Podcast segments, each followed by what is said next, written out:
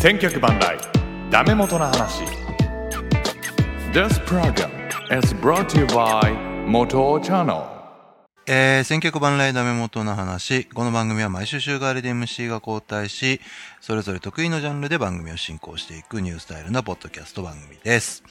えー、今週は、えー、私の回でございますけども、えー、久々ですね、プロレスの回ということでございまして、えー、この方ですね、プロレスといえばこの方でございますね、ストーンコールドさんでございます。よろしくお願いします。はい、こんばん、こんにちは。こんにちは、こんばんは、どうもです。いやー、ストーンさん久々じゃないですか？いつ、えーどれぐらいなんですかね？えっ、とね、前回が、えー、っと、あれじゃないですか。80年代特集とかをやったのが去年？去年ぐらいですかね、年末いや、もう半年ぐらいですね。そんな経ちます？でも。あら、まあ、間空いちゃいましたね。結構プロレス的にはだいぶ間は空いてますね。そうですね、ちょっと。うん、まあ、あの、間にその80年代だなんだっていうのはあるあったものの、おそらくプロレス的にはダイナマイトキットキットがなくなった前後なんでねが多分それぐらいだと思いますね。1はい。年、まあ昨年だったので、そうですねんそれ以来ですね、はい。プロレス界といえば、まあ、これ、これまで数々新日本だぜ、日本だとか、まあ、猪木やったり、馬場さんやったり、天竜やったり、はいはいまあ、長州やったりと、まあまあ来てましたけど、割と、こう、昭和の濃い人たちは、割とこう、そうですね、昭和ねのプロレスの、はいまあはい、なんていうかな、引っ張った人たち。うん、そうですで、ね。話も昭和が中心だったと思うのでそうで、すよね。そうですね、まあ、令和に変わったからっていうわけじゃないんだけども、うん、うん。まあ、まあ、中村町は別としてね、ほとんどはそういう人ばっかりだったんで、ですねまあ、今回、平成、まあ、多分平成のプロレスといえば、うん、うこんの、人。そのいろんな人いると思うんですけど、うん、うん。まあ、全般的にずっと第一線で走ってたのはこの人じゃないかなと。ああ、なるほど。うん、あの常に話題の中心というか、まあ、トップでずっと来たのは、うん。この人だけじゃないかなと思われる人ですね。あとは、、途中で消えたりとか、まあ、出てきたのが後半だったりとかね、棚橋とかねそういうのは、まあ、どっちかというと、に20年代、平成20年以降なんで、うん。棚橋とか岡田とかをね、うんうんうんうん中村もそうですけど。も、平成の世に入って、1990年から活躍してる、90年代以降の人ですよね。以降の活躍で、一番、なんだろうな、そういう、と常にトップで平成は引っ張ってきたレスラーっていうのは、うん。まあ、武藤敬司さあ、ん武藤敬司ね。武藤ちゃんだとね。僕は思ってるんですよね。はいはいはい。まあ、そうですよね。彼の場合、闘魂三重視っていうくくりでね、うん。売り出されるんです、うんうん売り出されるんですけども、はい。まあ、その一方、片っぽで全日本では、うんなんだ、えー四天王はい。ということで、三沢とかとね、ねえー同年代と比較されるんですけども、確かに。まあそこのところがね、ちょっと彼の、うんその、不幸ではないんですけどね、うんちょっと歯がゆいところでは僕はあるんであ、すけどそうで、すか。あ、の確かに東北三十重視ってのは3人ともで個性がバラバラで、うん。後々にね、その時代を引っ張っていくレスラー3人が3人とも違う形、アプローチでね、うん。時代を引っ張っていくうプロレス界を牽引していくレスラーになるんですけども、はい。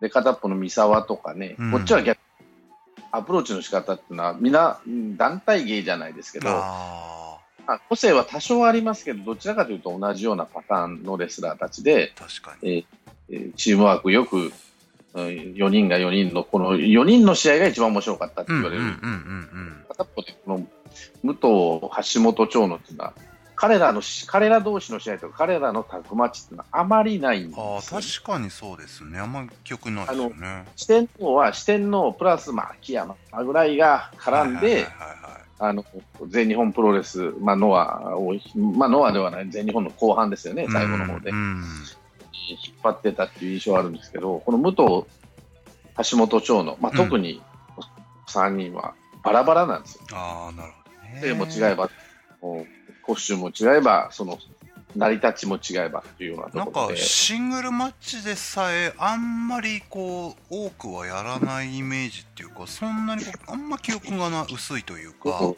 まあ、あのー後で話しますけど、シングルマッチの G1 クライマックスって、まあ、日本今年もやるんですけど、はいえー、91年がスタートではなかったかな。うんうんうんうん。でこれは G1 クライマックスっていうのは、まあ、シングルマッチで、うん。今はそうでもないけど、外れなし、要ははいはい誰が勝つかわからないと、うん。それまでそういうリーグ戦っていうのは、そのえー白星配給者が1人や2人入ってたんです、ああ、はいはいこの人が偉い、この人がもう全敗だろうなみたいな、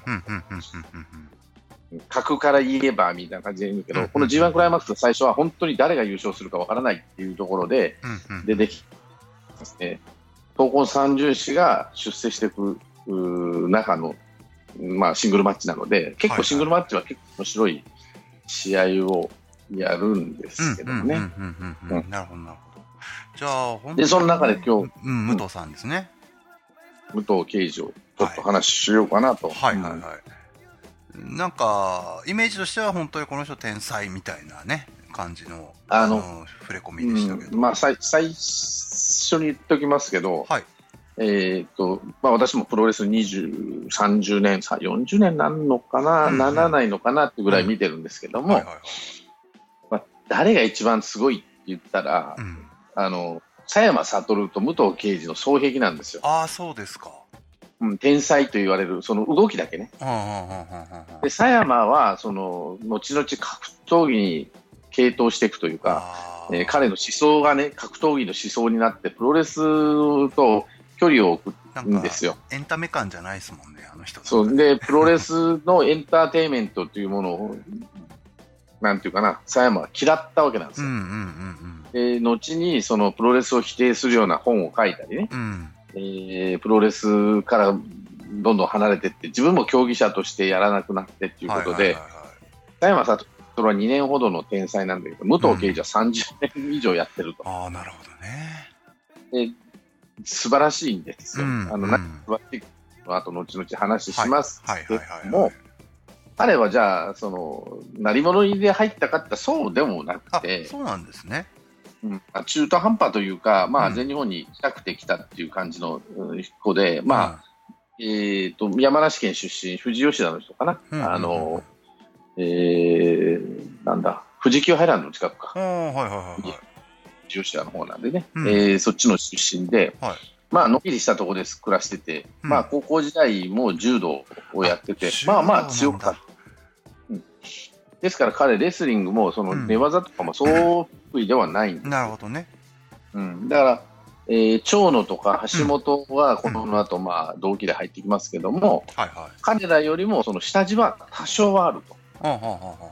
うんうんうんうんまあ、武藤とかね、あごめんなさい、長州と長谷博みたいにオリンピック級のレスリング選手とうんか、昔の坂口誠二の全日本優勝したような、そこまでの、えー、成り物ではないですけどうん。うん。も、それでもや素質があったと。まあ、格闘技をやってたというか、まあそうですね、うん柔道で、まあ、全日本のジュニアの方では優勝してるような、へえ、あ、結構強かった。強化しても受けてへえ。いけばって言われるような、はいはいはいだったんですけども、専門学校、柔道の専門学校やったかな。あ、重戦とかああいう系ですかね。ではいあ初代はほ骨継ぎというかね、はいはいはいはい。あそういったあなりたいみたいなことはあったんですけども、うんうん。まあ、元来やっぱ運動神経がいいっていうことで、紹介で、うん。20遅いんですよ、21歳で新日本プロレス入ってあ、遅いんだ。そっかそっか、専門、専門出てってことですもんね。そうですね。で、遅くて、うんまあ、同期はさっき言った橋本長野。うん。で、同じ日の入門なんですね、3人ともあ、。そうなんだ。で、えー前後で船木正勝。あ、船木、はいはい。ええー彼はずずっと年下で、15歳か14歳で入ってるはず。15歳か。中学ですぐ来ましたか同期で近いけど年齢はだいぶ下なんだ。だいぶ下。はいはい。であと野上明とか、そこら辺が、えーまあ、同期で入って。でちょっと上で前田とか高田高田山崎との間がちょっと空いてると。はいはいはいはい。で、その上が、えー前田明とか、うんうんうん。平田とかう、んうん。高野、この辺りでいうと、高野健二、高野俊二とか、はいはいはい。兄貴のジョージ高野とか、うんもう海外遠征行ってるんで、あまり接触はないと。なるほど。で、その中で武藤は、あーの年代の塊が入ってきたうん。ということだったんですけど、うん当時の、まあえーコーチったら誰？って言ったら山本小鉄、うん。さんなんですね。鬼軍曹で有名で。そうね。はい。まあ、きつかったらしいんですよ。なんかね、噂は聞きますけどね。うん。めちゃくちゃきついと。スクワット3000回当たり前ですけど、2000回とかね。で、辞めていく人も何人も出るんだけども、はいはい武藤ももう1週間ぐらいで辞めちゃおうかなとああ、そんなきつかったな。思ってたんだけども、うん。うん。えー山本小鉄があと1週間頑張ってみろと。うん。はいそれでも嫌なら辞めてもいいけどはいって言ったらしい。で、これは山本小鉄がしんどいんです、辞めさせてくれって止めることはまずないらしい。へえ。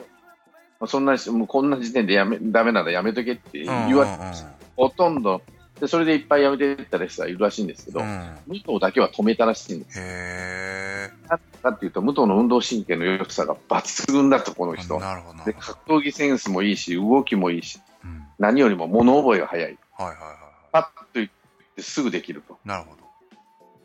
なので、こいつは逃したらまずいっていうことで、一週間我慢しろとか、へえ。間があできるとか、相当見込まれてたわけですね。で他のレスラーにはうんな,、ないこう他のレスラーから見たら厚遇なんですけどね、うん。武藤から見たらむちゃくちゃやってるんうんですけど、でそこそこであんまり後輩を、まあ、いじめるなと、うん。うん。当時はまだ高田とか前田とか、うん。えー山崎も、い前田も出てたのかな、えーそういうレスラーがうん。まだ新弟子時代にいましたから、うんあんまりいじめるな、潰すな、ああ、はい うんじゃあ結構可愛がりはまだ。可愛がられてたというか、それぐらいやっぱ素質があると。はいはい誰もが見ても素質があるあいつはっていうことで、うんこいつを逃す手はないとはい。はんはんはんいうことで、うん。うんまあ、あの、まあ、厚遇されてたらしいスター候補生ですね、そうするとね。うん。で、さあデビューしようって時になって3人、まあさっき言った東高三十士と言われる3人、うん。デビューしようってなった時に、うん。選挙だったと思うんだけど、うん。当時、前、さっき言った前田、高田、山崎、うん。藤原が、うん。まあ、木戸さんもそうなんですけど、し旧 UWF を作って出てっちゃう。ああ、なるほど、なるほど。その時代だ。それで、長州藤な、長州の維新軍もうん。全日本に行くんです。ああ、出ちゃうんだ。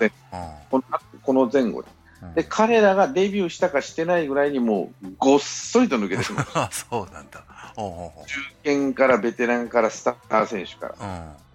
特に、えー UWF なんか若い選手がうん。ごっそりいて、うん。半年後には長州軍が13人抜けたっていうんで、うん。新日本全然人がいないとやばいぞと。やばいっすね、人が。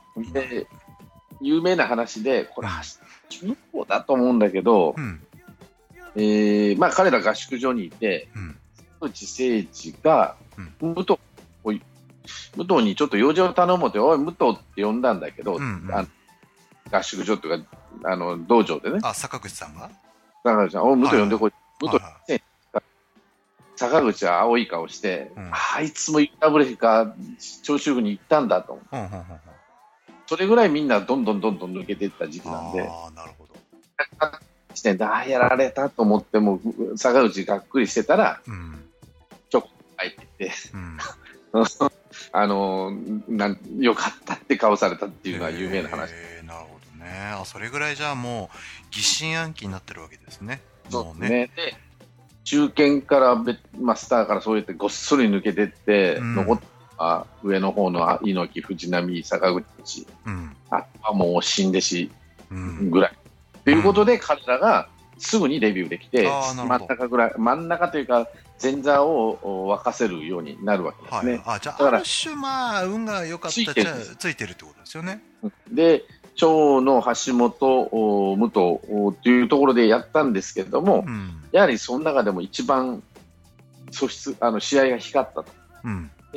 わ当時の若手っていうのはあまり派手な技はさせなかったんですね。はいはいは例えば、えートップロープから飛んでとか、うんドロップキックさえこうはばかられた昔は時代、うんうん武藤はすぐにやっぱり何でもできたから、うん。うん。ちょうど佐山がいなくなって、うん。ムーンサルトプレス、はいはいはい。あのこの後走えー武藤の代名詞というか、はいあ武藤のといえばムーンサルトって言われる、はいはいはいはい。ムーンサルトプレスがあの100キロ近い体ですぐできたんです。へもう、まあ、YouTube で見てもらえばわかると思うんですけど、当時と若いんで、うん。バネが、ムーンサルトってこう、なんか体が倒れ込むような形じゃなくて、はい。真上にポーンと飛び上がるんです。ああ、要はバック、バん？なんていうんですか、後ろ向きでリング上がって飛んでくるっと回転するみたいな感じですもんね。で、それが綺麗なムーンサルトを、はいはいまあ、さ思い出すような、うん。狭山以上に大きいので迫力があると。うん。ムーンサルトができたんですよね、彼はうん。うんうんで、すこれはいいとうん。いうことで、海外に、海外行ってこいと。ああ、武者修行みたいな。海外遠征イコール出世なんですよ。はいはいはいはい。海外遠征から帰ってきて凱旋帰国として、うん。えーえーまあ、キャラを変えたりなんだかんだして、うん。えーえー売り出すっていうのがパターンけども、うん彼もその線に乗せようと。うん。で、だから橋本とか長野はこの後海外にも行くんですけど、もっと、うんもっともっと後ああ、じゃあ、先陣切って武藤さんが行かれた。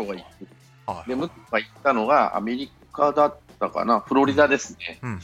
で、フロリダでもすぐタイトルマッチをさせてもらえへえ、ああ、すごいですね。る。いう名前かなんかで、もう、うんもうとにかくベビーフェイス、あーヒールで、はい。まあ、あの、地方タイトルをそれなりに取っていくわけですね。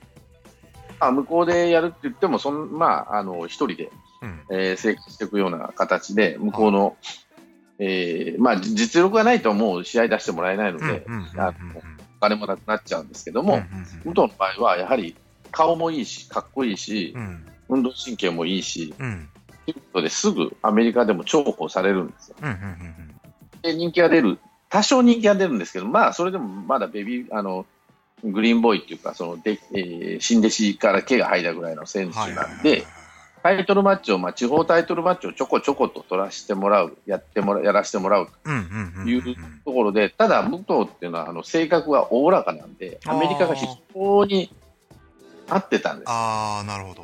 ここでやるっていう、その、例えば、し日本だと、うん新弟子とかね、うんえー上下関係とか、先輩後輩とか、うん当時はもっとうるさいわけですね。そういうのが煩わしかった。なるほところがアメリカは実力さえあれば使ってもらえるし、実力がなければ使われないし、ど。うん、で、先輩後輩っていう気も使わなくていいし、うんっていうことで、結構楽しかった。なんかあの人ってあんまりこう、後輩可愛がったりしなさそうなイメージですもんね。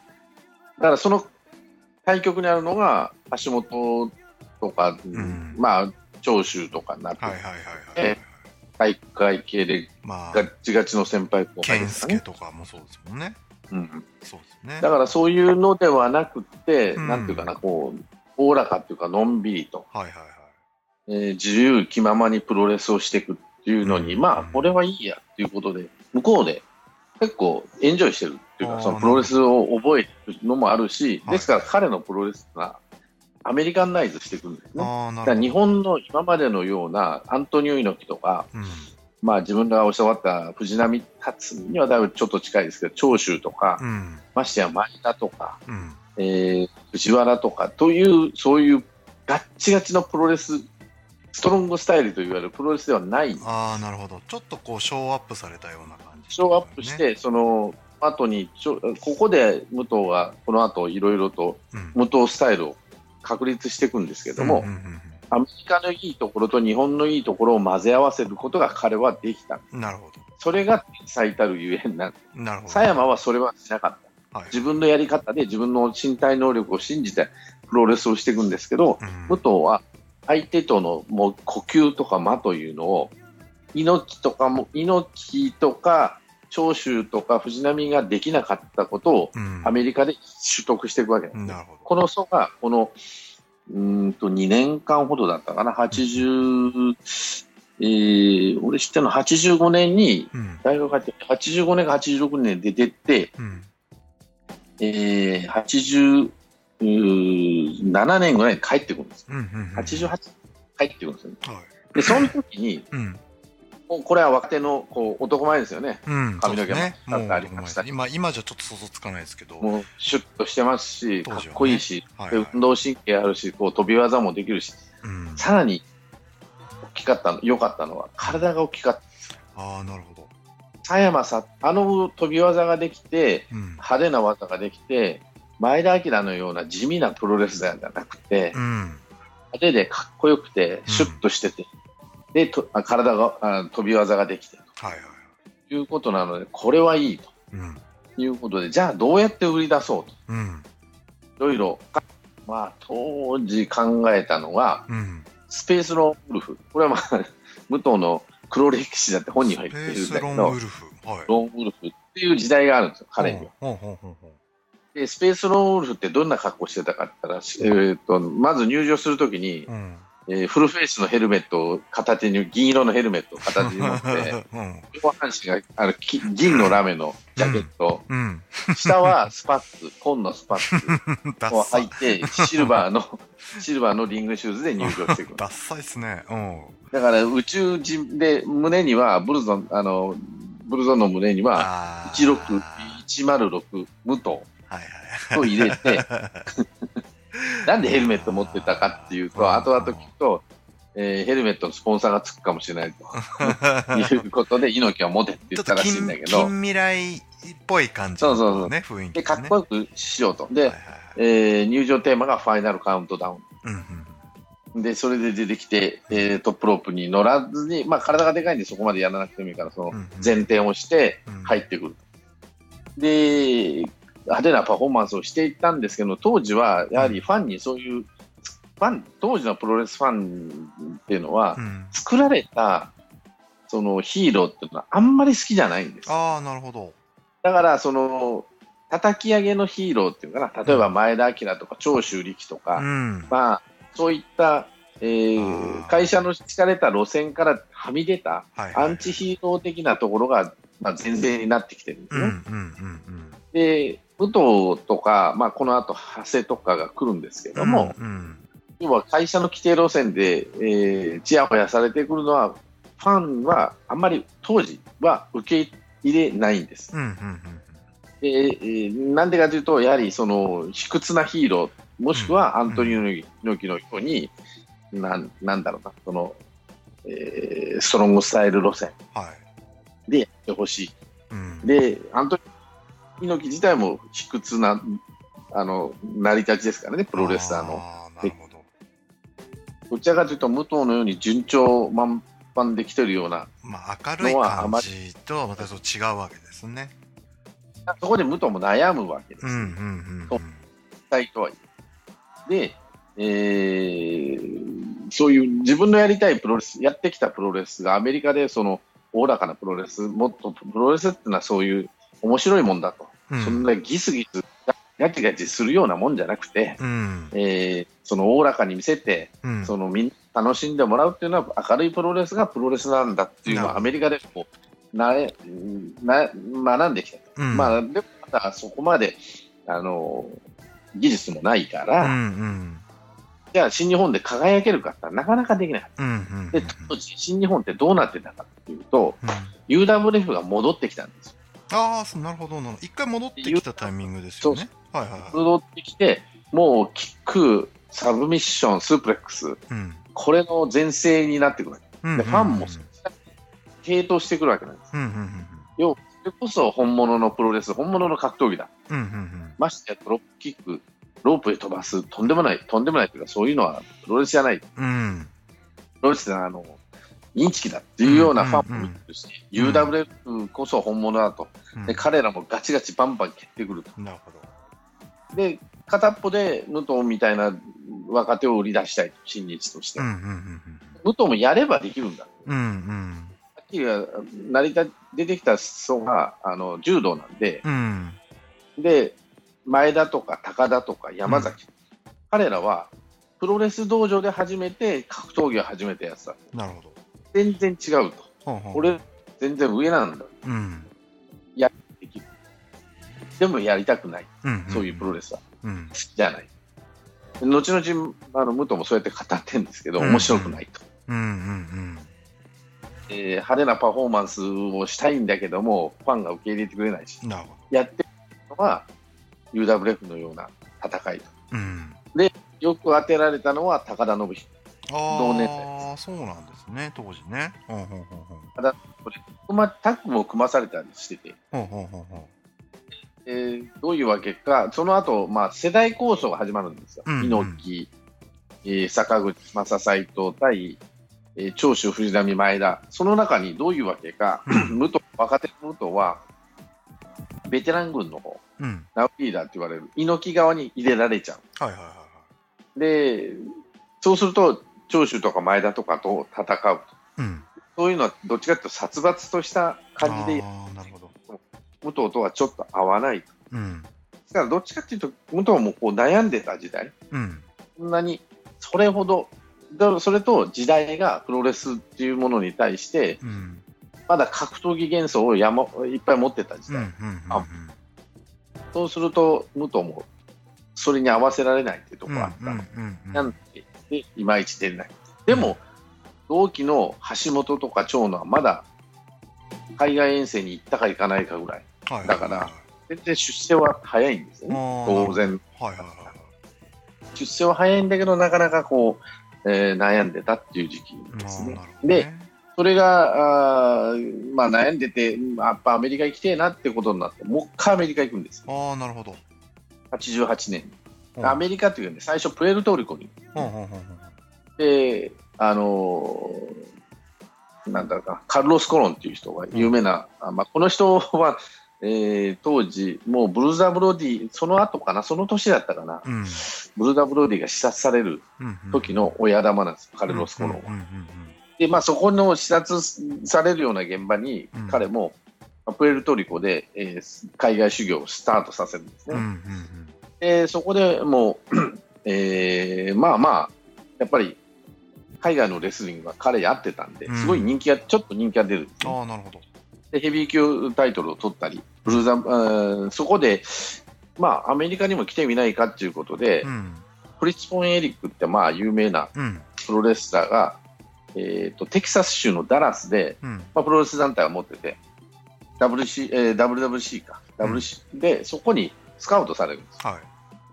あのプエルトリコでやってたから。うんうんうんあいいや、この若手の日本人ですが。うん。うんうんで、そこで、えーっとね、ゲイリー・ハートっていう、あのー誰あの、グレート歌舞伎のはいマネージャーと仕事を一緒にしろって言われるわけです。うん。ほダラスでね。で、そのゲイリー・ハートが、じゃあどうしようと。う。うん。で、武藤って童顔なんですよねうん。ベビーフェイス。可愛らしい顔してる。うん。で、ベビー、えーっと、ヒールとして売りたいと。あ日本人レスラーを。はいはい。で日本人レスラーヒールとして売りたいけども、ああ、顔がね。可愛らしい顔してるし、うん男前だしなーって話になった時に、うん。じゃあお前ペイントしろと、ゲイリー・ハートが言って。は？ってなって、うんどうしやいいんですかって言ったら、うん。いいから塗っとけ、あの歌舞伎は、グレート歌舞伎は自分で間取りを、まあ、独自、独学で作ってるのうん。うん。いろんな色をまず、うん。うん。どうしようってなって、うんとりあえず白で塗っとけって、バーっと白で塗ったら真っ白にしたら。だから、あこれじゃつまんねえな。うん。で、向こうの人漢字が好きだっていうの言いたくて。で、忍者って書いてあるんです。ほっぺたに。忍で、それが受けたらしい。ところが、忍っていう、本人は鏡見ながら書いてたんで、逆向きになってるんですよね。今でもそうなんですけど、ああ、鏡見ながら書くとね。パパッと書いて、忍者って書いて出てた。はいはい。で、まあ、それで、ベビーフェイスじゃなくてヒールだと。うん。で、売り込みとしては、グレート歌舞伎の息子というふうに、あーあ、そういう設定なんでしたっけ？あ、そういう設定なんでしたっけあれ？ああ、なるほど、なるほど。グレート歌舞伎の息子のギミックで、じゃあグレート、うん。武藤って言いづらいらしいの、向こう、うんの人。うん、うん。でグレート、ムタ。うん、うん、うん。でゲイリー・ハートっていう、まあ、結構いい、えー、なんだあー、マネージャーとついて、うん。その人に、えーえー売り出してもらって、うん、うん。で一緒にえー入場したりして、で、うん武藤のペインティングが始まって、最初、ゴングかなんかでは俺初めて見たけど、武藤何やってんだろうと思って、あ真っっちで、白に、なん、どうしたんだみたいな。で、ほっぺたに忍と書いてうん、うね、ん。忍者って書いてある。うん。で忍忍者で字が逆じゃんと思って、本人も日本からの雑誌見て初めて、あ字が逆だと思ったけど、はい。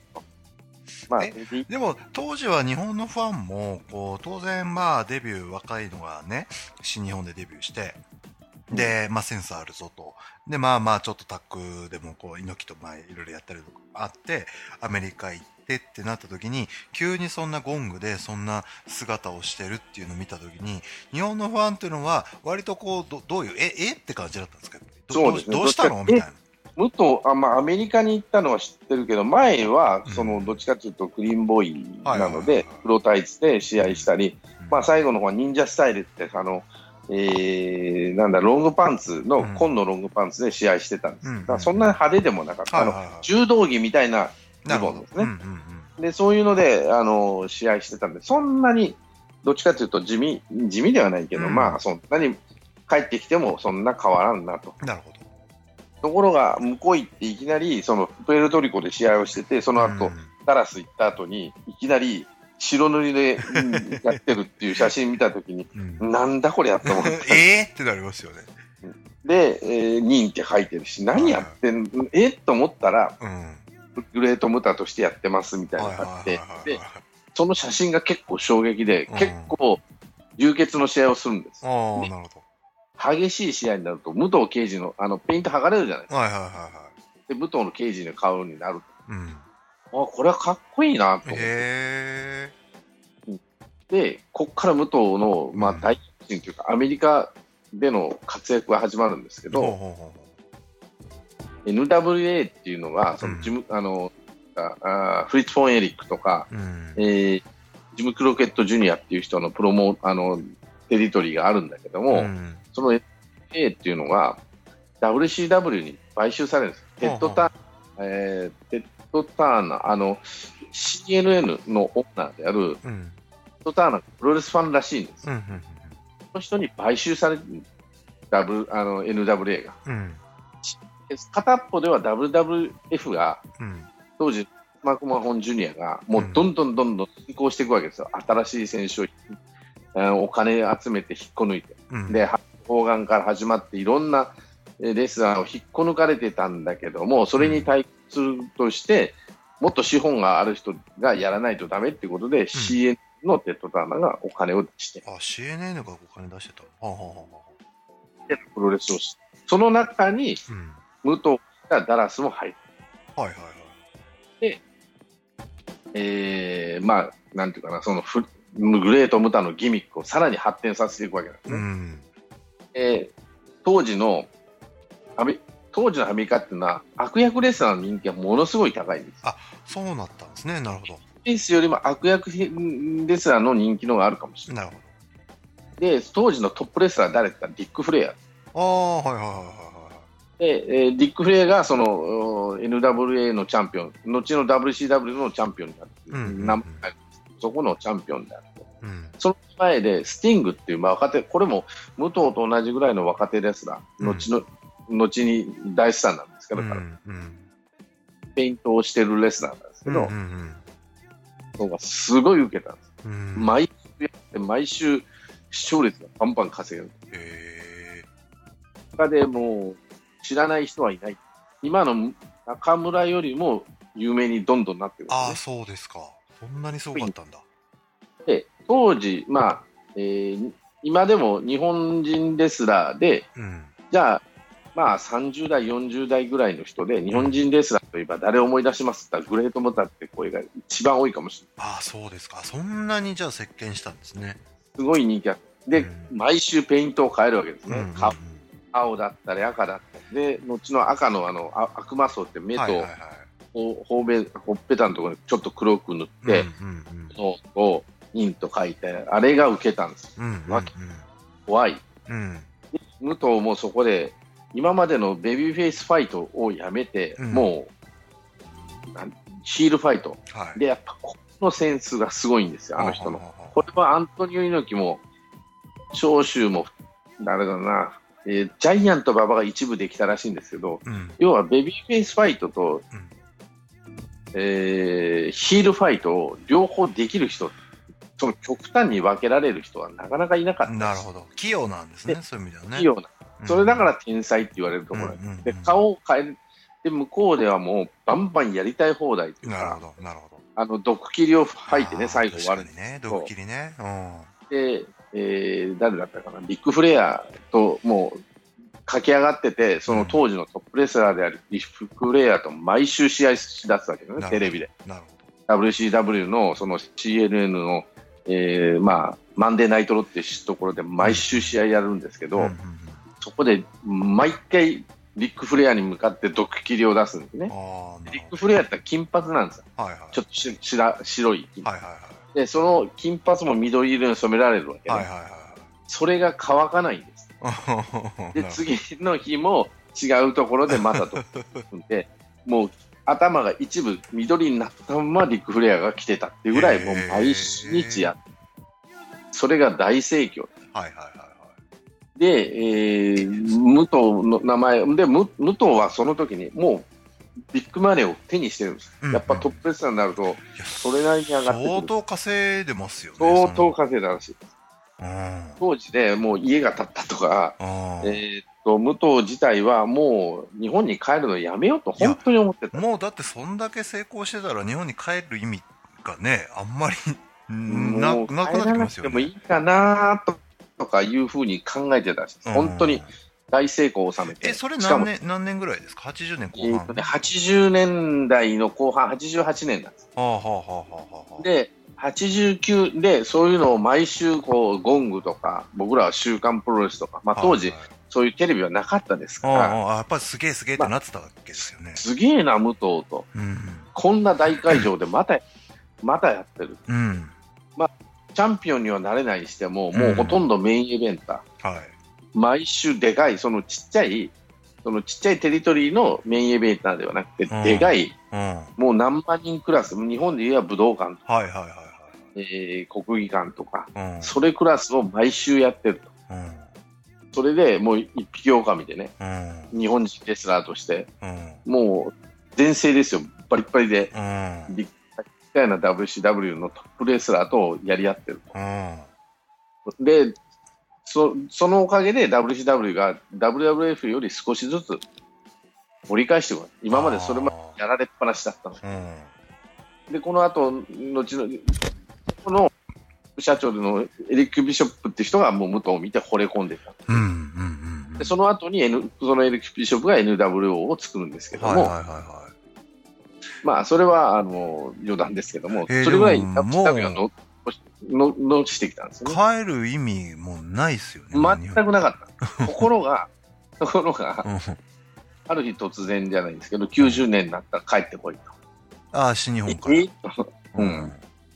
で、まあまあ、しょうがないやっていうことで、じゃあ、まあ、戻った時に、それまで武藤っていうのは日本でそのスペースロー、その前に1試合やってるんですよ。うんうんうん。これは確かね、えっ、と、東方三重士ってな、を、その3人が帰ってくるってなってきて、うんその一番最初に帰ってきたのは橋本真也なんです。ああ3人とも行って海外ではいはいはい。で橋本真也、長野正弘、長野はヨーロッパかなんかうんのフロリダとか、でも橋本も長野もそんなにね、大きなマーケットでは全然回ってなかった。うんうんうんうんもうちっちゃい、その、要は地方団体、はいはいはい。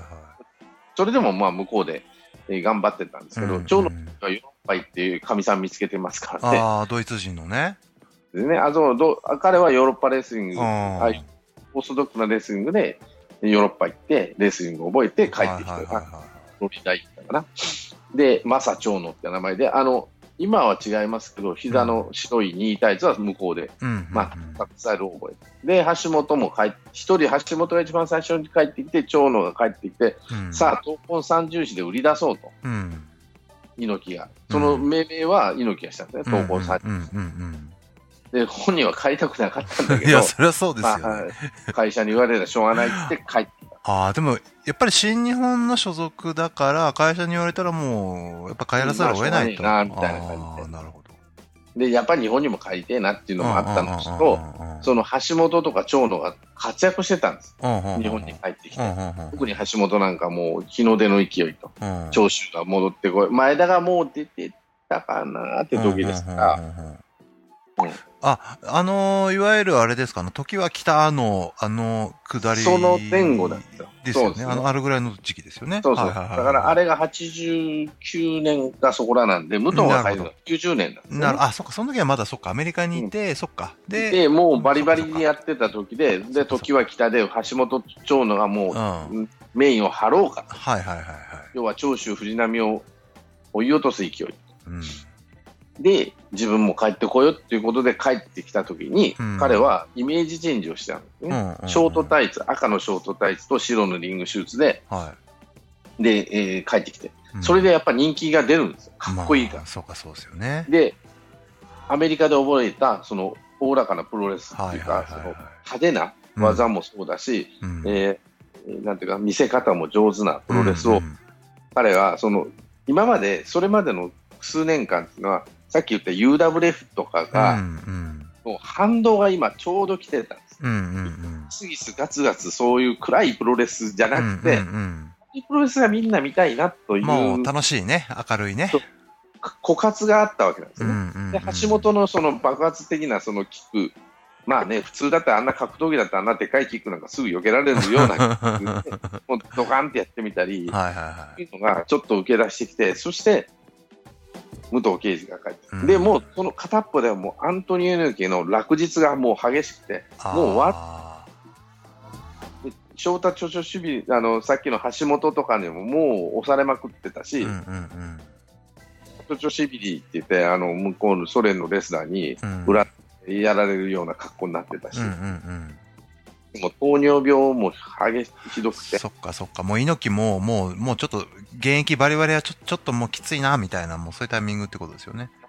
だっていうことで帰ってこいもあるし、うん。もう世の中がプロレスっていうものはそういう明るい楽しいプロレスも見たいなっていうふうに、んちょっと前までからもう反動で来てた。うん。そこへゲージがかか帰ってきて、うんアメリカンナイズしたそのメジャーリーガーっていうかね、うん。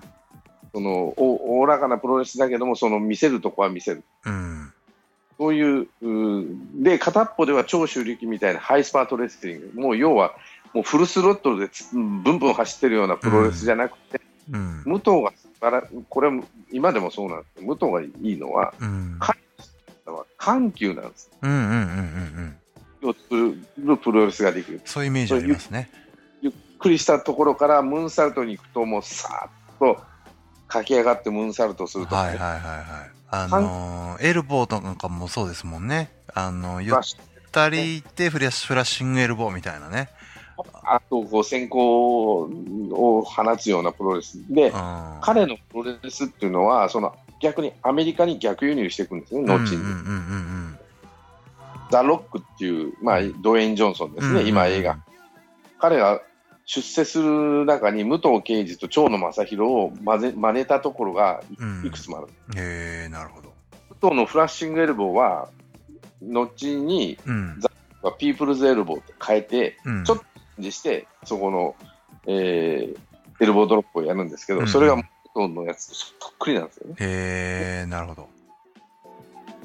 で、サングラスかけたのも長野を真似したってはっきりなるほど、言ってますから、なるほど、なるほど、なるほど。ああ、やっぱすすごいですね、長野さんもね、影響を与えてるんですね。その逆輸入がこれから始まってくるんですね。うんで、武藤のような、そのさっき言ったグレートムタとか、うん。でまあちょっとあれですけど、NWO って始めたのは、うん。まあまあ、これ、長野の時に話はいいんだけど、うんうん。えーさっき言ったエリック・ビショップっていう、うんまあ、プロレス好きが講じて副社長になった人がいるんですけど、うんの WCW ね。うん。この人が、長野正弘が、その、えヒールから、あベビーフェイスからヒールになって、うんうんうん。真っ黒の、えータイツと、ん。ロングガウンと、サングラスと、真っ黒の、えー格好で入ってきて、その、はいはい。はいなんていうかな、ヒールになっていくっていうのを見て、うんみんな、あこう周りのファン日本人のファンがこう熱狂するわけですね。うんうどかっこいいと。うんそれを見て NWO を思いつくんです。ああ、なるほど。あ、むあ、そっか。NWO を日本に取り入れたんじゃなくて、逆なんですね。そう、エリック・ビショップがその冴えない、えーデグノボのレスラー2人を、うん。えー 捕まえて、お前ら達成から この格好をしろと。はいはいはい。で、片っぽでハルク・ホーガンがあヒールになりたがってたから、うん。彼と一緒にやろうぜっていうこ。とになって、黒いで、長野が真っ黒なサングラスだったんで、うんお前らも黒をして、サングラスして、NW っていう T シャツを作ってやろうっていう話で、それはエリック・ビショップも言ってるように、あれは長野の真似だってなるほど、なるほど。で、その中に武藤刑事も入っていくんですけど、はいはいはいやっぱり武藤のプロレスっていうのは、その、えー出世していくというかね、うん。あの、そのスペースローンウルフ時代の作られたヒーローというか、作られたアイドルとは違って、うん。は自己主張する。アメリカで一回りも二回りも大きくなったと。当然知ってますからね、みんな。うんアメリカで大成功したと。うん。もう、向こうじゃ知らない人はいないぐらいのうん。レスラーになったと。うん。で、それが凱旋帰国して、グレートムタでやるんじゃねえかっていう最初噂はあったんです。ああ、なるほど、なるほど。日本でね。はいはい。ところが、まあ、武藤刑事として帰ってきた。うん。で、それもかっこいいベビーフェイスです。まだ、ね、当時はまだ髪の毛が髪ふさふさでしたからね。で、顔もいいし、うん。でですあのファイトスタイルも本当にかっこいいんですよ、とにかくね。ん、うん。上手だし。うん、で、汚いところがない。うん。あれの、その、なんていうかな、上品ではないんですけど、ね。まあ、スマートですよね、総じてねスマート。でシュッとしてて、その動きも一つ一つもかっこいいし、確かに。それまで見てた UWF とか、うん。長州とかの泥臭さが全然感じない。確かに昭和感がないですね。うん、でだからもう平成のプロレス、だからそれでファンを煽ったり、えー人気が出て、うん。それは人気出るよっていうような格好でね。なんかあの、入場なんかもこう、ためを作った入場っていうかね、独特ですもんね、あの人のこう。でそれまで入場するって言ったら、まあ、長州も藤波も、まあ、うん猪木もそうですけど、うん入場するで見栄を切るってことはまずなかった。そうですさっよね。さと歩いていったり、はいはいはいはいね、走ったり。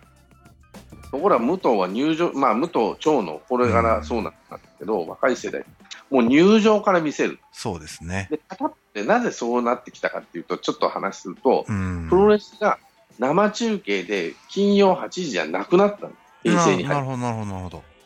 そうすると、枠の中に収まらなくていいんです。あー、ちょっとゆったり時間間を取っても、まあ、へで、後でそうするね。と、うん。あの、最初はほら、テレビがなくなって残念だったんだけど、うんその副産物で入場シーンを3 10分、まあ、な 最10分は言わないけど、武藤でも数分間やっても、早くしろってな言われなくなる。あの、後で編集でなんとかね、してねっていう感じですからね。で、ファン、会場に来てるファンはよろ大喜びで。はいはいは家切って入ってきてうん、こうゆったり来たり、そのファンと握手したりとかい。ね、うん。まあ、あのドームプロレスの方なんですけど、うん。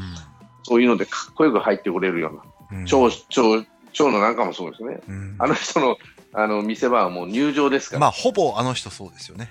うん入場で見せてるようなレスラーですからね。そうですねだから。そういうような小平成プロレスっていうのはそういう見せる、そのギスギスしたものじゃなくて、うんかっこよくスマートで、うん。それでいて、えー強いと。うん。いうものをプロレスラーとして見せてきたっていうのが超で武藤なんですね。で、武藤、はい、まあ帰ってきて、闘魂三重士としてうん。売り出そうとしたんだけども、3人ともバラバラ、言うこと聞かないんで、バラバラだったの。あ、いうあ、そういう感じですか？三人とも。3人とも。も、3人が組んだってことはほとんど。あ、見たことないかもしれないですね。確かに3人とも正規軍だったりするんだけども、うん当時のそうあの相手は長州だとかそういうので。えーやってたような印象があります。ああ、なんかメインイベンターが3人いるみたいな、なんかそんなイメージですもんね。確かにね。で、で、長州、長、長州じゃねえわ、えーっと、当時は、うんえー長州がそろそろとうん、実験を、自分、あのーマッチメーカーとして入ってもう猪木が確かに3人に入れてたとけど、ここら辺はね。うん、そうすると、長州がその全部握っていくわけなんです。現場監督的なね、なんかやってましたね。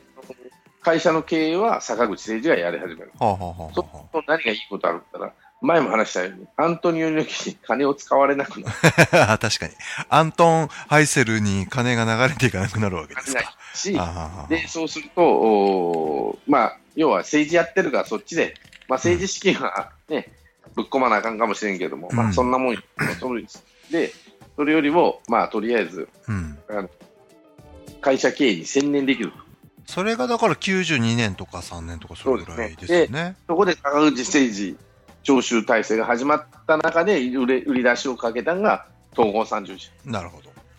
で、闘魂三重士の中で武藤がなぜ爆発的になってきたかというと、うんこの後、二つの顔を持つのが、もうファンはたまらなかった。うん、うん、うん、うん。で、武藤、えー、グレートムタを日本でやった。はいはいはい。一番最初にやったのはストロングマシーンじゃなかったかな。ほうほうほうほうほで、まあまあ、武藤がペイントしてるけど、ちょっと違うなって程度だ。う。うん、うん、うん。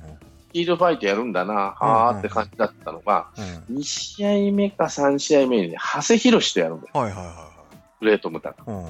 これがひどいんです。すごいんです。もう、長谷を血まみれ、血まみれ、ボッコボコにするんですよ。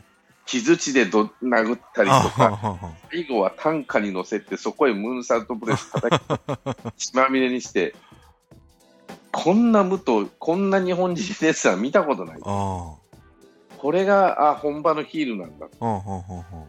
で、次の日になったら、ケロッとショートタイツでベビーフェイス。は いああ、なかなか楽しいですね、それはね。ファンももうたまらんわけですうん、よ。うん、うん、うん。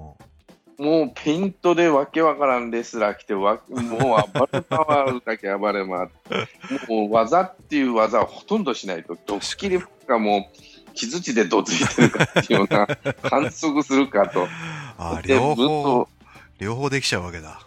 で、終わって次の日になったら、ケロッともう、うん。普通の、もう、綺麗なファイトスタイルよ。うんもう、ついていけないんですよ。うん。ついていけないと、もうファンを魅了されされる、うんそれで。。うん。でグレートムタはすごいと。うん。で、めったに出さない、ムタを。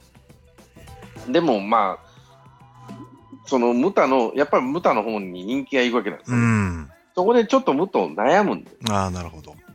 で、94年ぐらいまでそのスタイルをやってて、ちょっと悩むんですけども、でもムタの方が人気が出ると、ムタ出ると、ドーンと受けると。まあね、確かにね。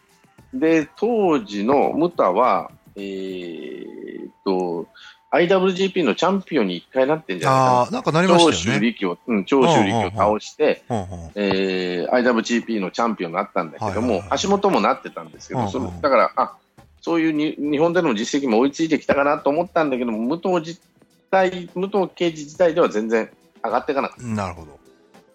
た。うん、で、悩んでた時期に94年、95年ですね、95年になって、うん。正月から野上明に負けたりとか、スコットのああある僕なんかそれ見に行ったわ、あのー函館の、ね。札幌ですよね。僕ね、函館の会場で、あのー武藤がタックマッチかなんかで、うん、あのーなんか JJ そうそうそうそう。ジャックスでしたっけ？ジャックス。はいはい。あれに負けて、なんかすごい。なんでだみたいな感じになってる試合を僕たまたま見ましたね、その時負けた試合。そうで、それで悩むんで、はいはい武藤が、まあこれもギミックの一つなんですけど、うん悩んで、うん山ごもりを始めああ、なんかやってたやってた。95うん年うん。山ごもりを始めて、髭を生やかすんです。はいはいはいはい。で、髭生やしても、どなんていうかな、今までのかっこいい武藤じゃない。うん。あの、悩んでる武藤がもうがむしゃらにやるっていうのがあって、で、えーその後に5月の。福岡ドーム大会で橋本真也に挑戦するんです。はいはいはい。その試合がすごく良かった。へえ。95年の。はい。で、95年ってグレートムタを1回もやってないんですよ。なるほど、なるほど。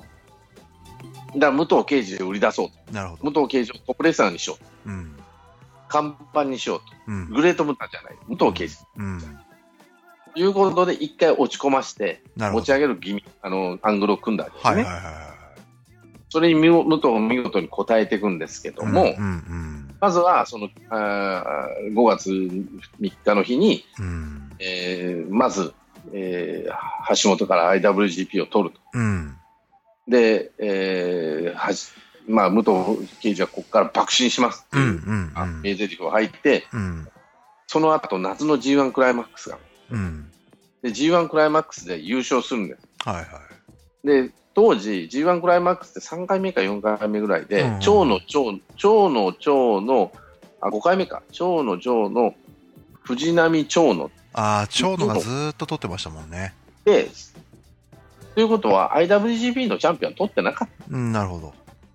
た。で、それぐらい、えー、あ G1 っていうのは別物に分けてる、うんうん GP のチャンピオンが初めて取ったのが武藤敬。なるほど、なるほど。そうするとファンは、で、その時にリック・フレアかなんかが準決勝かなんかだったんです。はあはあはあこれがいい試合だと。うんうんうんうんさすが武武藤と。うんで、最後は橋本と試合決勝するんですけども、うん血ま血血まみれになるっていうか、結構、うんまあ、あのジュースくらあのジュースして、うん血まみれになりながらもう頑張ってるんですね。うんでこれここでファンが認知するんです。なるほど。武藤が新日のエースだと。うん。で武藤にとってさらにいい、運がいいことが一つ起きる。うんうんうんまあ UWF インターとちょ、えー全日本の、あ、新日本の構想が始まる。ああ、そっか、そのタイミングか。そうだそうだ。そのタイミングで、当時エース、さっき言った G、あ IWGP も取って G1 もと優勝して、エうん。ースは誰って言ったら武藤敬司って誰もが。言える状況になった中で、さあ、U インターとの構想、U インターから頼まれて、そっかそっか。お金がないもんで、あじゃあ長州が乗っかるかっていう話になって、うんうんうん最初はうちが取るよと。うん2回目はお前のとこやけど、うん3回目はまあちょっと考えようかという話をつけて、その1回目誰にやるかって言ったら、ムットと試合をしてる。そっか、高田信彦。で、高田としては、うんこれはいろいろ諸説があるんですけど、うん高田は言わない。うん。ああ、武藤となら、噛み合う試合で、そんなに負けた印象を持たな持たせてくれないだろう。なるほど。要は、その、お互い立て合って、うん。まあ、惜敗したよっていう体で、うん。バレるだろううん。そして正月の1.4東京ドームで取り取り取取り返すり返すって、はいはい取り返して、うん。まあ、その時も同じ感じで、うんお互い傷つかないような、うん。えーえー終わり方ができるだろうと思ってたらしい。ところが、武藤はそんなつもりはあんまりなかった。うん。うん。叩き潰してやるというわけでは、これはね、多分本人そこまで意識してないと思うんだけど、うんうんうん。インターぶっ潰してやるとは思ってないんだけども、うんうんまあ、あの試合は僕も何回も見ましたけど、うん。まあ、緊迫感ある試合ですよ、本当に。うんうん。から、えー、誰だ、高田信彦。ああ、入場も良かったですもんね、あの二人の入場もね。で武藤敬司は新しいトライアンフっていうテーマ曲で出てきて、はいはいもうはいゆるゆる、高田もその前に出てくるんですけども、やっぱり高田もある程度経験、まあ、その前に先輩でもあるし、うん経験値だから、こう、まあ、武藤何するものぞって感じで出てくるんで。うんうんうんで、その当時の高田信彦ってのはガチ、ガチでかなり強いんじゃないかって言われてたんですよ。はいはいはいはガチンコでね。いはい。あの、レスリングのサブミッションも。うん。でも片っぽで武藤ってそうでもなないのかなと思われてたんだけども、うん。彼もやっぱ強かったらしい。まあそういうところもあって、じゃあ試合始まりましたってうなるんですけども、試合は終始ね、噛み合うんですよ。少しほうずつ。で、高田のキックとかも、武藤け蹴りを受けるわけ。うんで UWF スタイルを彼は、前半戦は UWF スタイルについてくる。うんついてくるというか、付き合う。うん。か関節とか、うん。そういったもの。今までやっとったドロップキックとか、えームーンサルトとかいうのはほとんど封印してね、うん。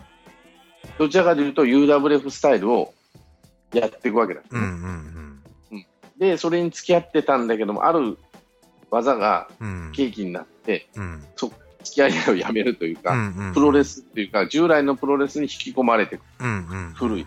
うん。それは何かと、ドラゴンスクリューだ。ああやってたやってたドラゴンスクリューで、ドラゴンうんスクリューの受けが高田は下手だったんですよ。はいはいああなんか確かにそんなイメージですね本当にね、そこはプロレスベタなんですよ、彼は。うんうんうんうん受けが下手なもん、本当に膝怪我しちゃう。うんでやっちゃう。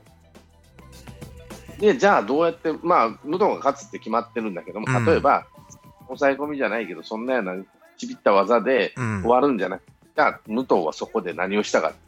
四の字固め。ああそうだったそうだった。プロレスの関節技なんですけど、うん、WF のあ地球、あのーなアームロックとか、うん。えー、剣固めとか、あなんだアンクアンクル、アンクルホールドとか、うん。そういうかっこいいかんあの今流行る関節じゃなくて、もうダサいというか、力道山時代からの伝統の四の字型の、ああもうある種フィニッシュホールドになならないような技ですもんねだからそれが今までのプロレスを否定してきた UWF をうん逆に規定するような技で終わらせようとするわけなるほど、なるほど。で決めて、もう高田も耐えきれず、まあ、ここでタップしたくないけど、あ、うんこれが止め時なんだっていうことでタップするわけだ。なるほど、なるほど。これが、あで、それだけじゃなかっうん。た。で、高田としてはさっき言ったように、惜敗をしたかったんだけど、惨敗になっちゃっうん、うん、うん、うん、うん。た。で、ファンも、UWF 幻想を持ってたファンも、新日本ファンはまあ嬉しかったです。UWF ファンもがっかりさせたわ。あーしかも、最後さっき言ったドラゴンスクリューで膝をぶっ壊されてるから、うん一人いけない。うん。で、肩担がれて出ていくわけなんですよ。うん、うん、もうチャンピオンベルトを高々と上げてうん。よもうリングの上でこうアピールするのを片っぽで高田信彦はうん。若手をかっつけられて、でやってるわけなんですよ。だからもうあ惨敗の絵を見せられちゃった。ーもうしてやられた感じですね。で、今まで UWF が最強だってプロレスファンは、うん。の中では思ってたし、うん、うん。実際にその UWF 信者って言われる人がいっぱいいたので、うん。この UWF 信者が片っぽでは、うん。武藤敬司っていう旧型のプロレスラー、うん。まあ、旧型でもないんですけど、旧型のプロレスラーに惨敗をさせられる、うん。うん。星の貸し借り以前の問題やと、うん。うん。もう UWF は違うと、高田も違う、あだからどっちもこれから UWF はだただでさえ経営不振だったのが、さらに経営不振が加速してや潰れちゃうね、ーやっぱり、あれはやるべきじゃなかったんですかね。高田としてはね。ところが、長州の口車というか、口車でもないけども、要は資金難にうん陥ってましたから、当時はね。うん。そうすると、新日本に助けを請うと。助けを請うた時に、長州にいあのトップ同士が、いきなりですからね。うん、全然、前ぶれはちょっとあったけど、うん、例えば、半年間ぐらいタッグマッチで引っ張るとか、うん、えーもうちょっと下のレスラー同士でやらすとかじゃなくて、うんその日の興行のメインイベントですから、うんいきなり、まあ、その前にちょこちょことダブタッグマッチで試合はしてましたけど、うん、以前の問題で、そういうような、いきなり潰されたと。なるほど。さっき言ったのは、で、武藤敬司っていうもうプロレスの、なんていうか、旧型プロレスというか、うんその明るいプロレスの権限みたいにしたやつに、うんうんうんもう完膚なきまでに叩きのめされちゃったっていうところで、そっか。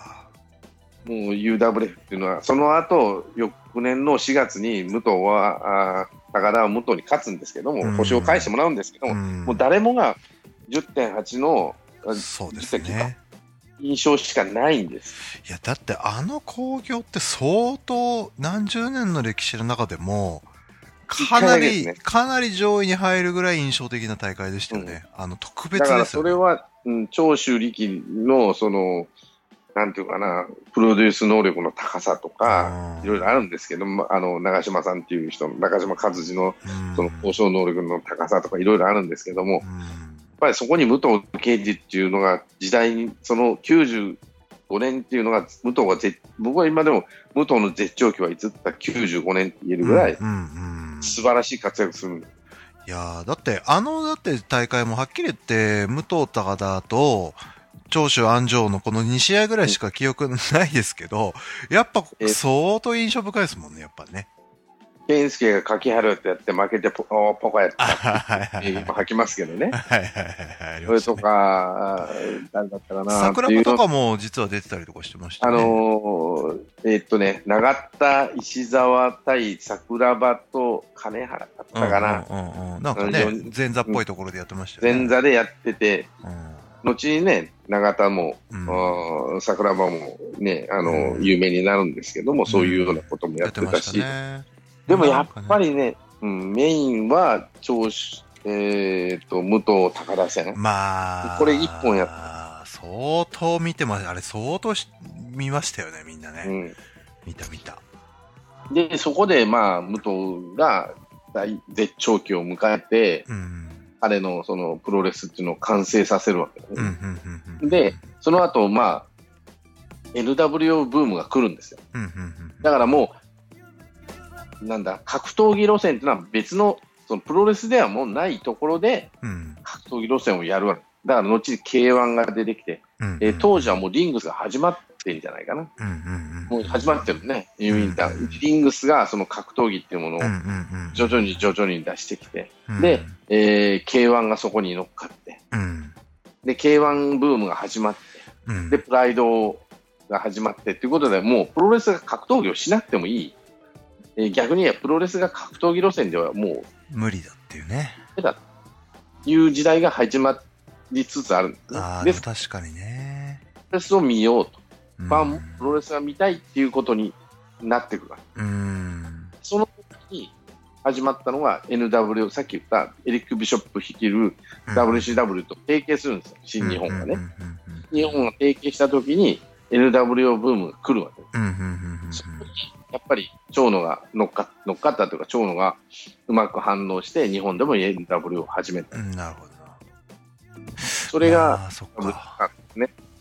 で、やっぱかっこいいし、うん。あの、見た目もいいし、うん。武藤刑事も入るね。あれでも武藤先生のふさふさ時代はいつ終わるんでしたっけ？でこの後、えー、武藤はこの後、膝痛めるんですよ。あ、膝痛めちゃうんだ。ものすごい。で、長野がさっき言った NWO を作って、NWO とあ WCW の契約が切れて、チーム2000っていうのを始めて、ーその後に、えー、まあ、それで、あの、武藤との、まあ、仲違いではないけど、うん。うんうんうん。かけ始まっちゃうね。どっちがトップだってことで、うん長野休んでる時は武藤がボスやってて、うんその後武藤が休んでる時は長野が盛り返してみたいうんな感じで、うん関係がこじれたりしてね、うん。で、む自分のところのチームを作ったりとか。うん始めるわけですね。で、ムタ、うんそでもムタが、あの、NWO がなんで日本で OK になったかっていうと、うん勝手にやり始めて、やっぱムタがいたっていうのは正しい。うんうんムタが NWO のペイントして向こうのテレビに出て、うんうんしたりあ、日本にもそういう流れがあるんだっていうことで、NWO を、まあ、えー WCW が OK 出して、やらうってください。で、NWO のメンバーを日本にも、まあ、何人か、えースコット・ホールとかトップレスラーではないですけども、中堅以下のレスラーを出し、うんこれをありでやり、途中だ。ただ、契約が切れちゃったもんで、や急に辞めちゃった。そう自体がそこら辺から、あ、なんかストーンさん、ちょっと声がもしかしたら、今、大丈夫ですか？今ちょっと途切れ途切れになっちゃってますね。大丈夫ですか？はい、大丈夫です、大丈夫。その頃、武藤が何が起きるか彼の膝がもう持たなくなりつつある。うん。歩けなくなる。で、手術を始めるまでちょっとあるんですけども、うん。WCW に行くんです。うんうんうん。NW 時代に。で、グレートムタとしてもう一回やるんですけども、うんうん。もう今や、立ってるだけでもうヒーローですから、彼は。うんうんまあ、人気はすごくあった。うん。片っぽでは長野が、そのさっき言ったチーム2000で、うん。新日本をどんどん、えーのし上がってるので、まあ、武藤との距離が空いてきたっていうことで、武藤が WCW に行って、ああれ、武藤って WCW 行ったんでしたっけ？あれ？もう一回戻るんですよ。向こうの、えーっと、ライターの、なんてトップ、要はその、ストーリーを書く人が、ビンス・ルッソーっていう、この人もめちゃくちゃ評判悪いんだけど、レスラーには。うん。ビンス・ルッソーってのは、WWF の、えーそれまでのストーリーを書いてた人なんです。えーっと、アティテュード路線って言って、うん。い本をリングに上げて、わちゃわちゃやるっていうストーリーを考えたのは彼ら。うんうんで、その人を WCW が引っこ抜いて、引き抜いて、うんうん。連れてきたんです。多額の金を払って。うんうんうん俺はもう、レスラーの評判がめちゃくちゃ悪いんです。で、言うこと聞かないとか言うのがあったんだけど、その中の人にムタもいて、うんムタもあまり重用されなくなった。評価されない。そうすると、もうムタも嫌になってきて、うん。で膝も痛いしっていうことで、まあ、膝の手術を軽くしたんだかな。でうん、うんうん2000年に帰ってきた。WCW。うんうんうんうん。命ボンバイエって、大晦日にやってました、はいはいはいはで、その時に高田とタク、うードンフライ、え高田信彦、武藤刑事組対ドンフライとケン・シャムロフか、い。うん。試合をしたんです。その時にスキンヘッドにしたんです。あー、そっかそっか、そのタイミングだ。だってもう、挑発後期なんかはもうなんか、もうなんかそっちが気になっちゃって、なんかもう、あれ、武藤ちゃん大丈夫みたいな空気すごい。頭汗かくと髪の毛がピタッとなそうそうそう。しかも、なんかやっぱりイケメンでずっと来ちゃってたから、なんか、あれ？みたいな感じは、空気ありましたもんね。潔かったですよね。すごくね。でスカで、なんでそれしたかって言ったら、うん。向こうでアメリカで流行ってたレスラーが、当時ストーン、スティーブ・オースティン、ストーンコールド・スティーブ・オースティンと、ビル・ゴールドバーグって、この人二人ともスキンヘッドだ。なるほだから、あ、俺もスキンヘッドにしようって、うんスパッとど。確かに。いうのがスキンヘッドをした始まりなんです。なんか、武藤刑事もそうだし、あの当時、あの、まあ、ちょっと後ですけど、あの、松本人志も坊主にするじゃないですか、なんか急に。なんか急に坊主にする、なんか流れみたいな、なんか、ちょっとありましたよね、あの当時ね。で、あの、うんアメリカではね、アメリカのレスラーってどういうわけかね、まあ、ハゲてくるっていうのもあるんだろうな、あるんだけど、ハルク・ホーガン以外は、うんその、毛がぬ少くなったなーってレスラーは大概スキンヘッドする。あーだから、武藤ってなんかい、一見、いや、スキンヘッドないっしょって感じだけど、意外とハマっていくんですよね、この後ね。意外とね。松山千春みたいにね。そうそうそうそう。なんかイケメンで売ってたのに急に、あれ大丈夫って感じだけど、意外とハマっていくっていうね。かっこよくなるんですよね。なんかかっこいいですよね。うん、そうそうそうそう。あの、当時のさっき言ったストーンコールドもそうだし、うんえっ、と、えービル・ゴールドバーグもそうだし、うんうんうんで、後にザ・ロックも、えードウェイン・ジョンソンもつるっとするわけだよね。で、一流レスラーになって髪の毛がもう傷んでくるのみみんな坊主ですよ。あと、後、もう2000年、2012、3年からトリプル H も坊主にするし、髪の毛長かったの坊主にするし、あーその前、あの、あと、ジ・アンダーテイカーとか、ショーン・マイケルっても、これも一流レスラーも彼らも短く、もうほとんど坊主にしちゃう。だからみんな、やばいなと思ったらつるってやっちゃうんですよね。確かに。オースティンなんかははっきり言ってステロイドの影響みたいなのはあるみたいなことは言ってたんだけどい、や、ほんと珍しいかもな。レスラーハゲない説っていうのは確かにあるんだよな。なんでなんだろう、うん不思議。うん、なるほど。まあそこでつるっとして、そこから、まあ、こっからね、新日本と、たもとを徐々に徐々に分かり、分かち合っね分け合って、全日本にシフトをしていくわけですよそうですね。で、それは、やっぱりこの3人を、さっき言ったトップレスラー、長州の時代かもしれんけど、うん。後々俺ら、長野、うん。えー橋本、うんで橋本はその前にもう出てくっていう話になってて、ゼロワンを作ったのか、どうやったかちょっと忘れああ、そっか、そっかって。あれ、ダブル、ダブル J とかってあれ、長州でしたっけ？長州です。それは後ですね。そっか、そっか。で長州もこのこの前後になってくるとね、もう一つ、武藤が嫌になってきた理由の一つは、猪木が復活復権してくるんですよ。猪木のけあもう参議院終わっちゃったもんで。で、金ない、金をの匂いを嗅いで、当時のさっき言った95年とか、うんうんうんもう新日本の最高益をバンバン上げてた時代なんです。うんうんうんうん。で、金よこせ的なところはあったわけ。うんうんうん自分が戻ってきたと。うん。で、戻ってきて何してるかって言ったら、うんうん。猪木が、猪木ボンバイってさっき言ってますけど、はい。要はちやほやしてくれる人がおるから、うんうん自分でもう試合はできないんでね、引退しちゃってたから、うんうん格闘技路線にうんうん。傾倒するわけですよ。なるほど。で、格闘技はもうダメだと、武藤は思ってるわけ。でも本人もやりたくないと、格闘技路線。なんでかっていうと、そんなつまらんプロレスなんかやりたくない。うんなるほど。体壊しちゃうし、みたいなとか。で、徐々にその藤田とか永田とか、あ果ては安田とか、そういうのを調子出すわけですよ、猪木が。あ。うんで、猪木が復権してきたもんで、それまで築き上げてた、自分らがね、20、十数、10年ぐらいかかって築きてたものはもう否定されるわけですね、どんどん。うんうんこれがつまんない、嫌だ。うんということで全日本に行くわけ。で、当時全日本って馬場さんが亡くなって99年に、はいはいはいはい。2001年になると、元子さん、嫁さんがはいはい。三沢と確執があるわけですよ。うん揉めた。うんうんうんで、三沢はノアと作って出てっちゃう。ああ、そうだそうだ、出てっちゃいましたね。で、川田と渕が残ってたんだけど、太陽ケアやなんかもうどんくさいレスラーで全然人気がない。で、片っぽで、その川田地味。うん渕なんかもっと地味。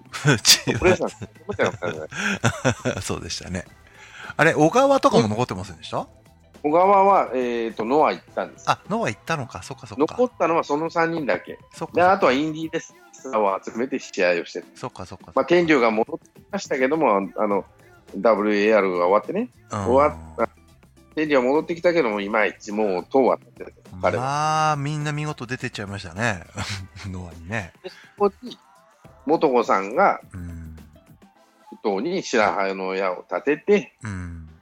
本かと。そっか。そっから全日無党になっていくのか。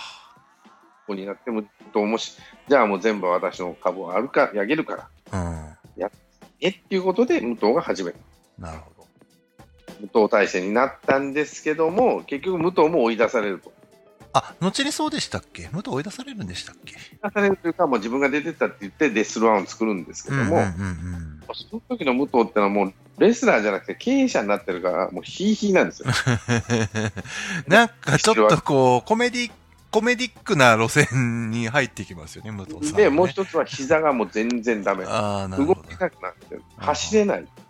リングを走れないんですよ。あで要は、普段の生活でも10分以上歩けないんだしー、なるほど。もうあのー、神奈月さんにモノマネされちゃうぐらいの時期ですね。もう膝がボロボロの歩き方するし、あと、ななんだよ、家族とディズニーランド行けないって言うんでしょ？ああ、そうですか。もう歩き回れない。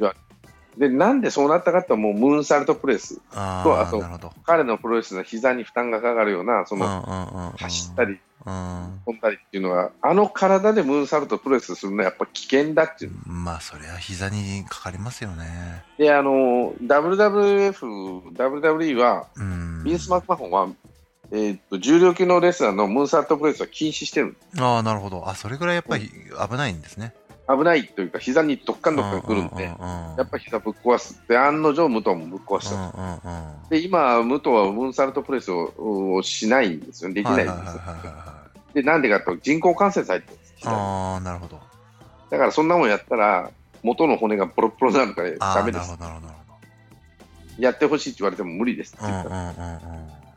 まあまあ、そこら辺がドライなところでね、彼のなるほ。ど、まあ、それでも、膝ぶっ壊れるまでね、武藤刑事をやってきたど。わけでうんうんうん。じゃあ、え、所属としては今、え、な、何今はレッスルワンなのあ、レ、え、レッスルワンは、武藤さんの新しく立ち上げた。会社ですよね？そう今、会社というか会長になってるのかな？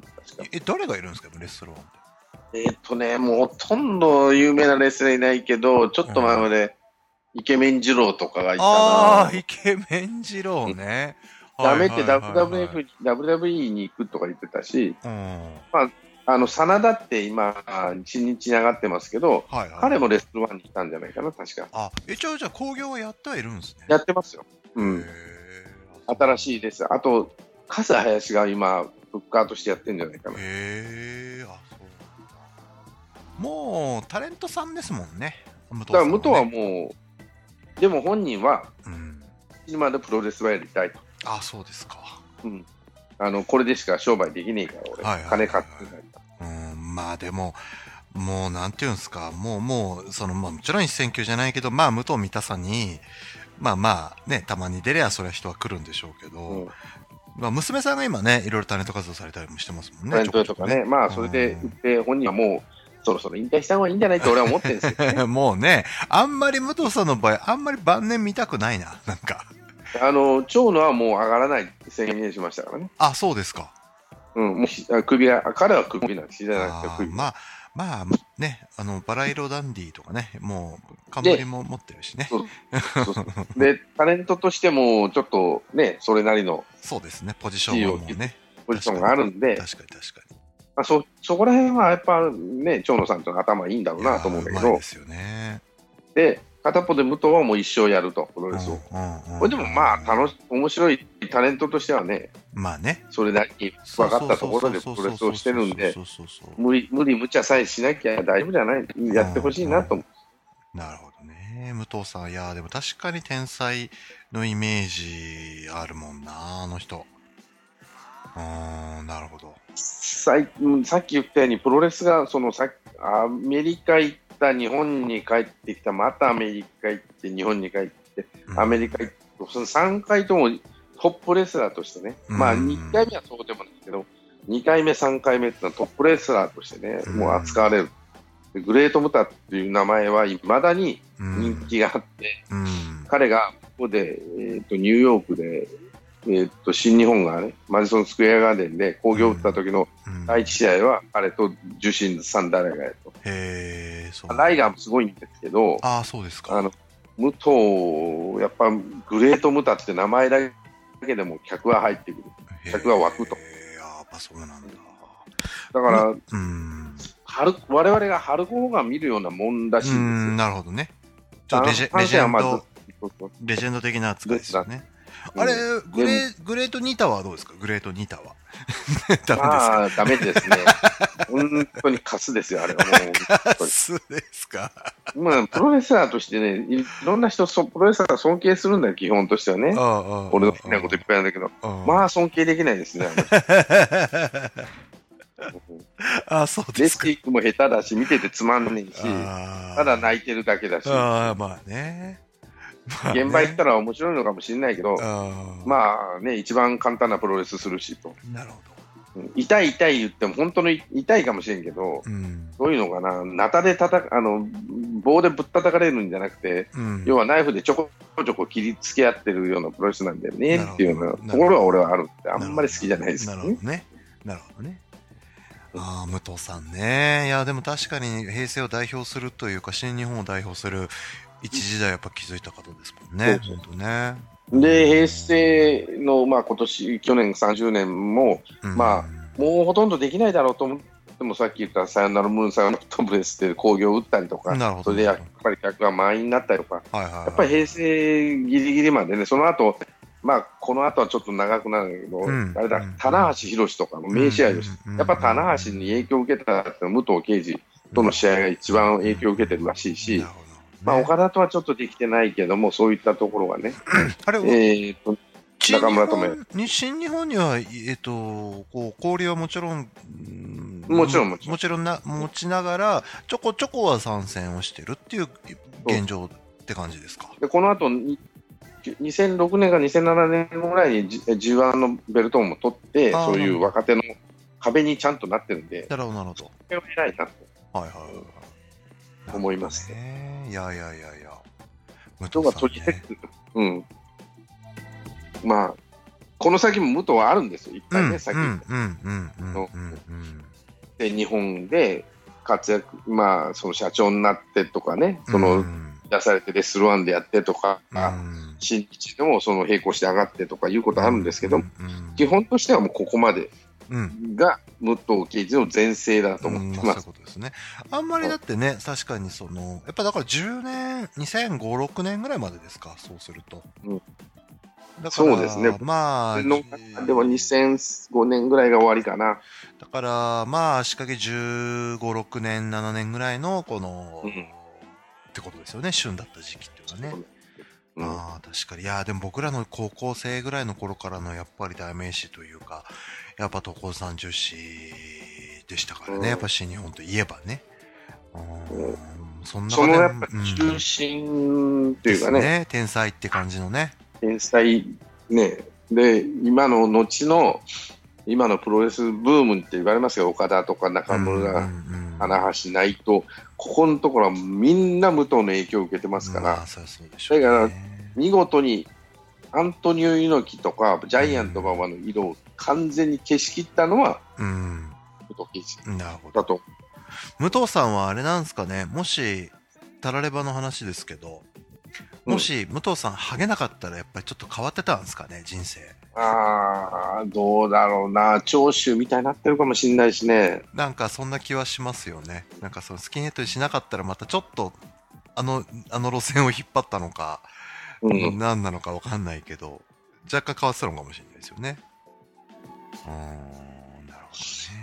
武藤さんこれね。でもかっこいいですよ、武藤さん。もちろん、ああの、ハゲててもかっこいいですけどね。うん大好きですね、あのーやっぱり、あの人すごいまろやかだし、普段も、こう、なんていうんですか、変な、平坦ですよね、感情がっていうか、その、なんていうのかね、普段のプライベートがすごく穏やかな方じゃないですか、雰囲気的に。うん。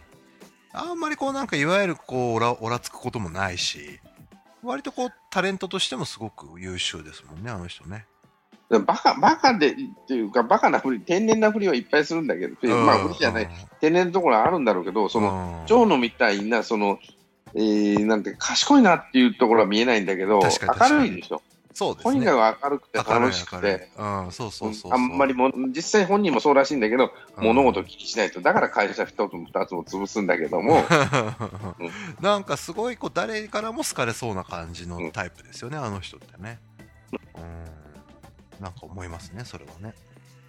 それが彼のいいとこであるんなるほ。ど。なるほど。ああ、なるほど、そういうことですね。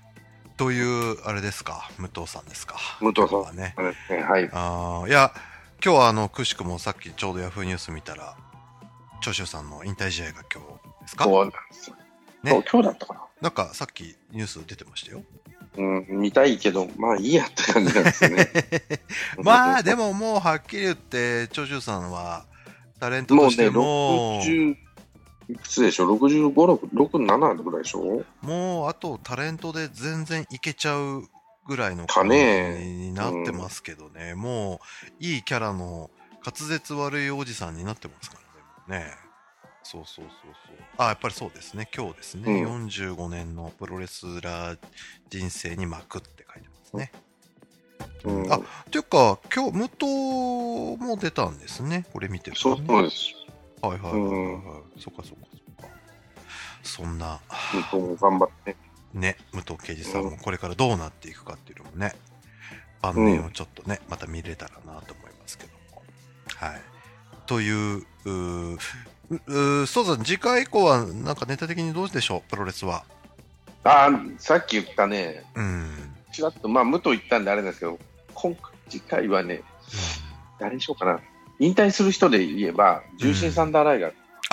ライあれ、ライガーも引退ですか？もう今年、来年の1月4日で引退です。あ、なるほどなるほど。で、アメリカの評価っていうのは、うん。アメリカってもうインターネットもあるんだけど、アメリカの、うんさっきムタがすごいって言ってたんだけど、うん、意外にレスラーとしてね、今でも彼が出てきたら湧くのは重心サンダーライガーです。ああ、そうなんだ。うん。もうドカーン、もうやっぱ何回か試合してるんで、もうこうで。うんうんうんうん、で、ライガーってへ平成元年かなんかでうんデビューして、まあ、それまで山田圭一さんね、はいはいはいはいはい。平成にのプロ代表するプロレスラーなんですよ。うん、彼確かにジュニアの代名詞ですね。でジュニアっていう枠が、その藤波辰巳が初めてっていうところがあって、まあ、そこのところの完成形を見せたのが、まうん。あ、完成ではないけども、まあ、引っ張ったのが、うん。まああれじゃ間違いなく、間違いなくそうですね。うん、なるほど。あ、そっか、ライガー。まあでもネタ的にはライガーさんもそうだし、橋本真也とかもそうだし。長野もそうですねもそうですしね橋本は一番ね、語りやすいっていうか、もう終わっちゃってるっていうか、死んじゃってるんで、まあ、そこまでそうね。もうちょっと伝説、伝説みたいになっちゃってるけど、もうなんか、あの愛されキャラみたいなね、なんか、そんなのもありながら。いい迷惑だと思いますよ、本当に。ゼロワンね。うん、まあ、いまだに大谷慎次郎さんやってますけどね。うん大谷偉いなと思っていや、本当ですね。うんそっか、そんな、えー次回以降のプロレスも楽しみにしつつ、えー、ね、いつかは、あのーうんなんだ、女子プロ、あの北斗晶とうん。感動し、あー、なんか千年さんは女子プロはぜひ、千年さんの会でやりたいとおっしゃってましたよ。いつやるかな。なんかね、すごい、あの、女子プロはやりたいっつって言ってましたね。うんそうそう。まあ、そんなのもちょっとありながらですね、えー今週はですね、武藤敬司をですね、えー取り上げてストーンさんにお話しいただきました。えーはいストーンコールドさん、ありがとうございました。あなたでした。This program was brought to you by Moto Channel.